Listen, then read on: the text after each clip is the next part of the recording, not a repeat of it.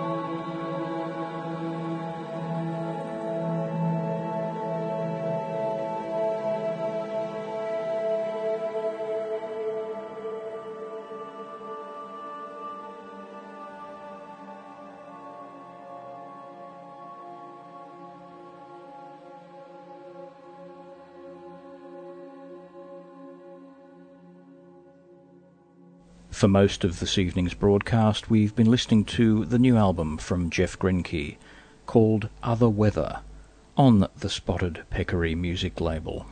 Some of the tracks included A Stretch of Sun, Rising Cumulus, Clouds Like Flying Saucers, and Storm Chaser.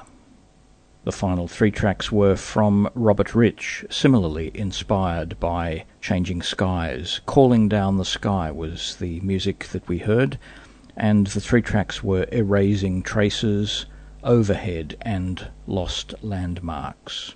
I'm George Cruikshank, and you're listening to the 1376th broadcast of Ultima Thule, ambient and atmospheric music from across the ages and around the world. For more information about the show and to take a look at our detailed playlists, go to our website at ultimathule.info. And if you'd like to interact with the producers, you can do that at Facebook. Just do a search there for Ultima Thule Ambient and you'll find us. Jack Anthony is the man here next week, coming as always from WYTX 98.5 in Rock Hill, South Carolina. And of course, I'll return in a fortnight. Until I do, though, here's one more track from Jeff Greinke and Other Weather. This is Across the Sky.